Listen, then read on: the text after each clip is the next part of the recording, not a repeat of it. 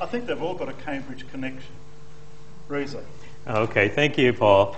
Um, so when I wrote this paper, it was in reaction to a frustration that I had. Is this idea that the Beijing Consensus and the China Model of Development are equally the same. And, and I thought, well, hold on, we're missing the point here. And so in this presentation, um, I'm going to look at what the Beijing Consensus might potentially look like, what the China Model of Development is potentially, and how they're analytically different. But moreover, what we're going to look at is to understand you know, what, what are the lessons we can learn from the philosophical intentionality of the Beijing Consensus? And I think that's, uh, that's the sort of, uh, sort of key points we're going to be looking at in the next few minutes. So let's talk first about the Beijing Consensus. The Beijing Consensus has always been, it's been touted anyways, as, as an alternative economic development model um, that can be used as a guide for reform in developing nations. It's, it's, it's seen, in effect, as an alternative to the Washington Consensus. So what is it exactly? Well, we can go back to uh, Ramo's three principles. Um, there's a commitment to innovation and experimentation, a rejection of per capita GDP as a measure of progress, and self-determination. Very, very briefly, I'm going to just speak about these three, and, and so we all have a background in that. The first one, commitment to innovation and experimentation. The idea here, essentially, is that there's no perfect solution or set prescription. In order to outpace uh, for instance, friction losses of reform, governments must actively innovate in order to address the challenges introduced by changing economic and social environments. So this requires a commitment, essentially, a commitment to constantly tinkering um, and constant change and recognition of different strategies um, are appropriate for different situations. Now, a good example of this might be, if we were to look at the Chinese example, is the one-child policy. Um, although controversial, the one child policy has been highly successful in reducing the population and sustaining growth and stability. Um, and so this, and, and, and, it's interesting because despite being, a, a, seeing, being viewed as absurd um, and morally questionable, the fact is that the Beijing consensus emphasizes is that um, there's a pragmatic sort of approach to this. It, it emphasizes that it works in the case of China because they had to reduce the population. So what's the most pragmatic approach to this? Let's introduce a one-child policy. So what we see here is uh, essentially is this commitment to innovation and experimentation, that we need to, there's no set prescription to reducing these sorts of uh, attributes here. Now the second aspect is rejection of per capita GDP as a measure of progress. So the Beijing Consensus suggests and um, we must have an increased focus on measures such as quality of life and individual equity. So qualitatively, we can suggest that uh, we can measure quality of life perhaps through the UNDP's H Human Development Index, um, guided by Sen's capabilities approach. And this provides an alternative view to development equated exclusively with economic growth. It helps us understand poverty is really the deprivation of basic capabilities rather than low income. So examining development in this way um, it emphasizes the realization of substantive results and discredits, for example, uh, situations where income growth benefits only a small portion of the population. Uh, a good example of that is looking at the differences between HDI and GDP um, and seeing how, that, how, how that, those measures vary. So for instance, uh, according to the IMF, uh, GDP at purchasing power parity per capita in South Korea is 25th in the world at $31,714 whereas its HDI rankings is actually 15th in the world. So you can start to see the variations there um, in terms of how HDI is measured versus how uh, GDP um, as measured by purchasing power parity per capita. The point here is simply this. Considering GDP as the single most important factor would undervalue other nations' other substantive achievements. So in the context of China, there's the uh, five balances that Premier Wen Jiabao would suggest, right? and that is balancing urban and rural development, balancing development among regions, balancing economic and social um, development, um, balancing development between individual and nature, and balancing domestic development with opening wider to the outside world.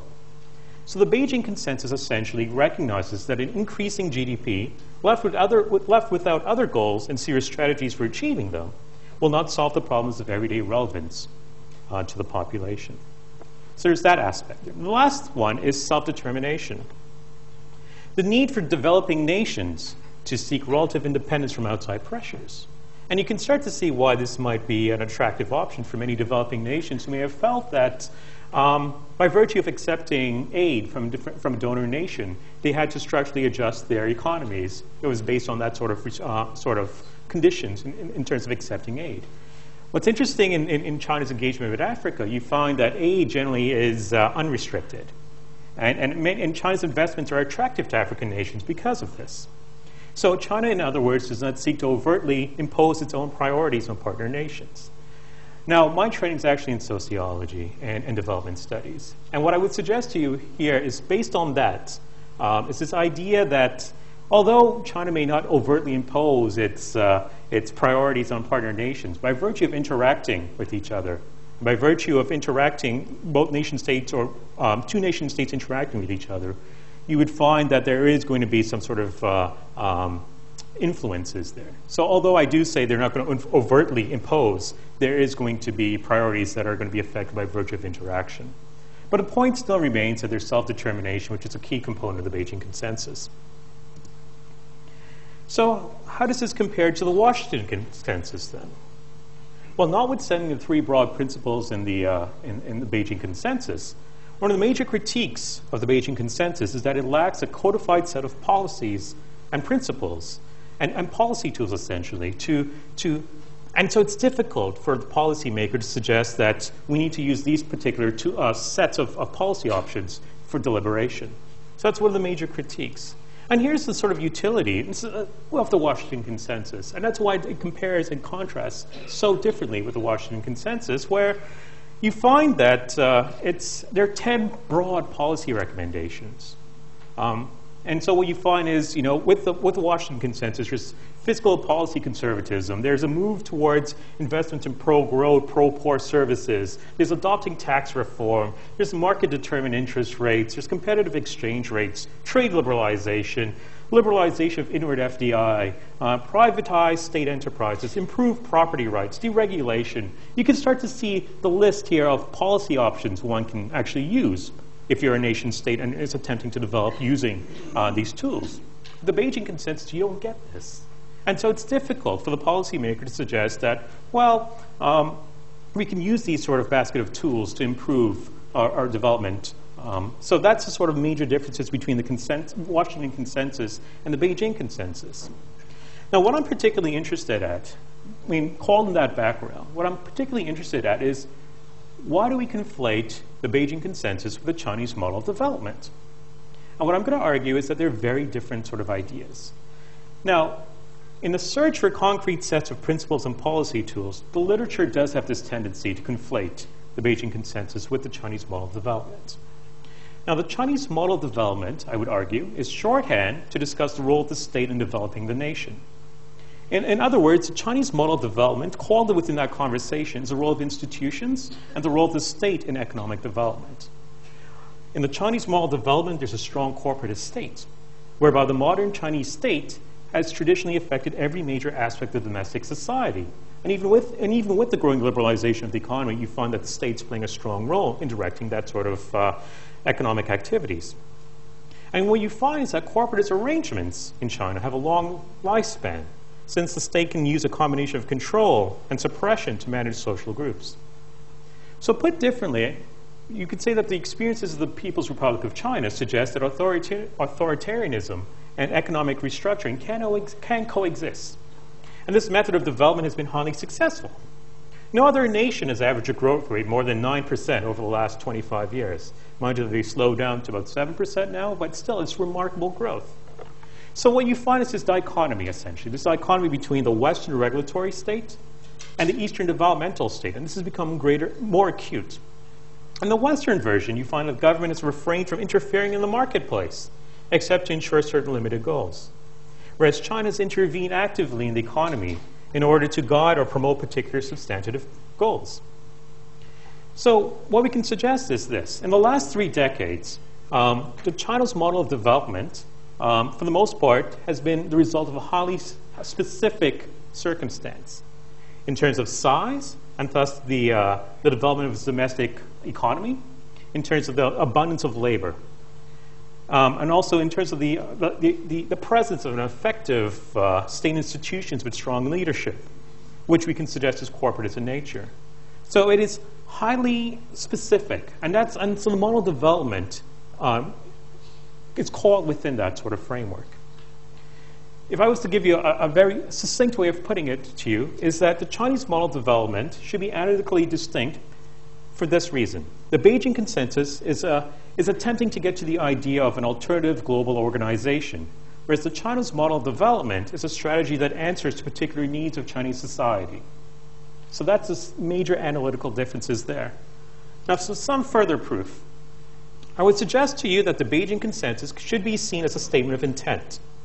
It ought to be seen as a philosophical movement towards an ultra pragmatic view of development policy.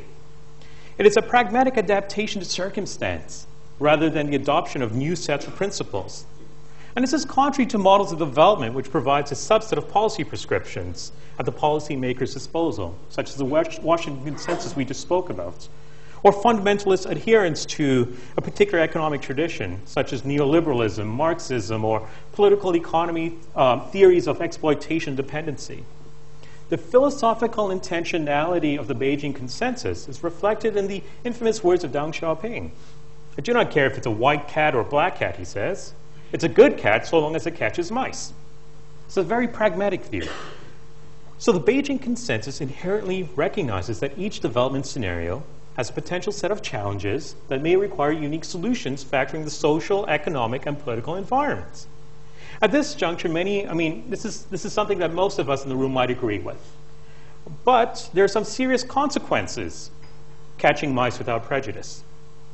And what I would suggest to you is this by virtue of having this ultra pragmatic view towards developing a particular nation, um, you find that uh, it's going to lack moral appeal. So, the potential attraction, let's go back a step. The potential attraction for many developing nations to adopt the Beijing Consensus is, has been due to the tangible economic and, and political benefits rather than intangible moral appeals. The Beijing Consensus lacks moral appeal because it's guided entirely by pragmatism, which by definition is behavior disciplined by neither a set of values nor established principles. And this can be an affront to our sensibilities. While the Beijing Consensus may be potentially attractive to developing nations, it undermines engagement with the West using forms of soft power. Its adoption may potentially lack respect for human rights, democracy, and the rule of law. In, in other words, if you catch mice by violating political and civil rights, other nations may object. So, what sort of future directions think we have? Um, there are three directions the Beijing Consensus can go. First, it's to continue to confuse the, the Chinese model of development with the Beijing Consensus. And here we see individuals who have come out in the last few months, uh, for instance, John Williamson, who just came over with a paper um, suggesting that he just assumes that the Beijing Consensus basically refers to the Chinese way of doing things. And the critiques would follow suit thereafter.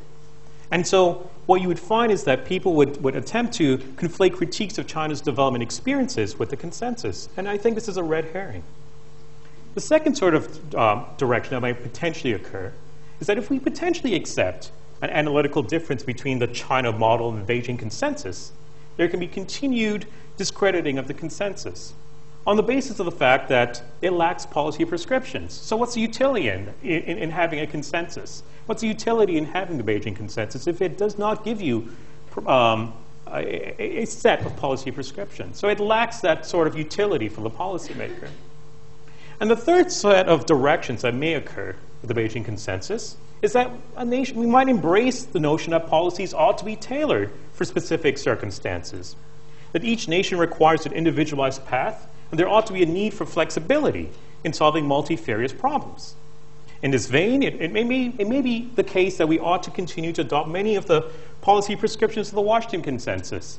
Again, if pragmatism dictates that. Um, ironically, pragmatism is going to allow for diversity in the Chinese context.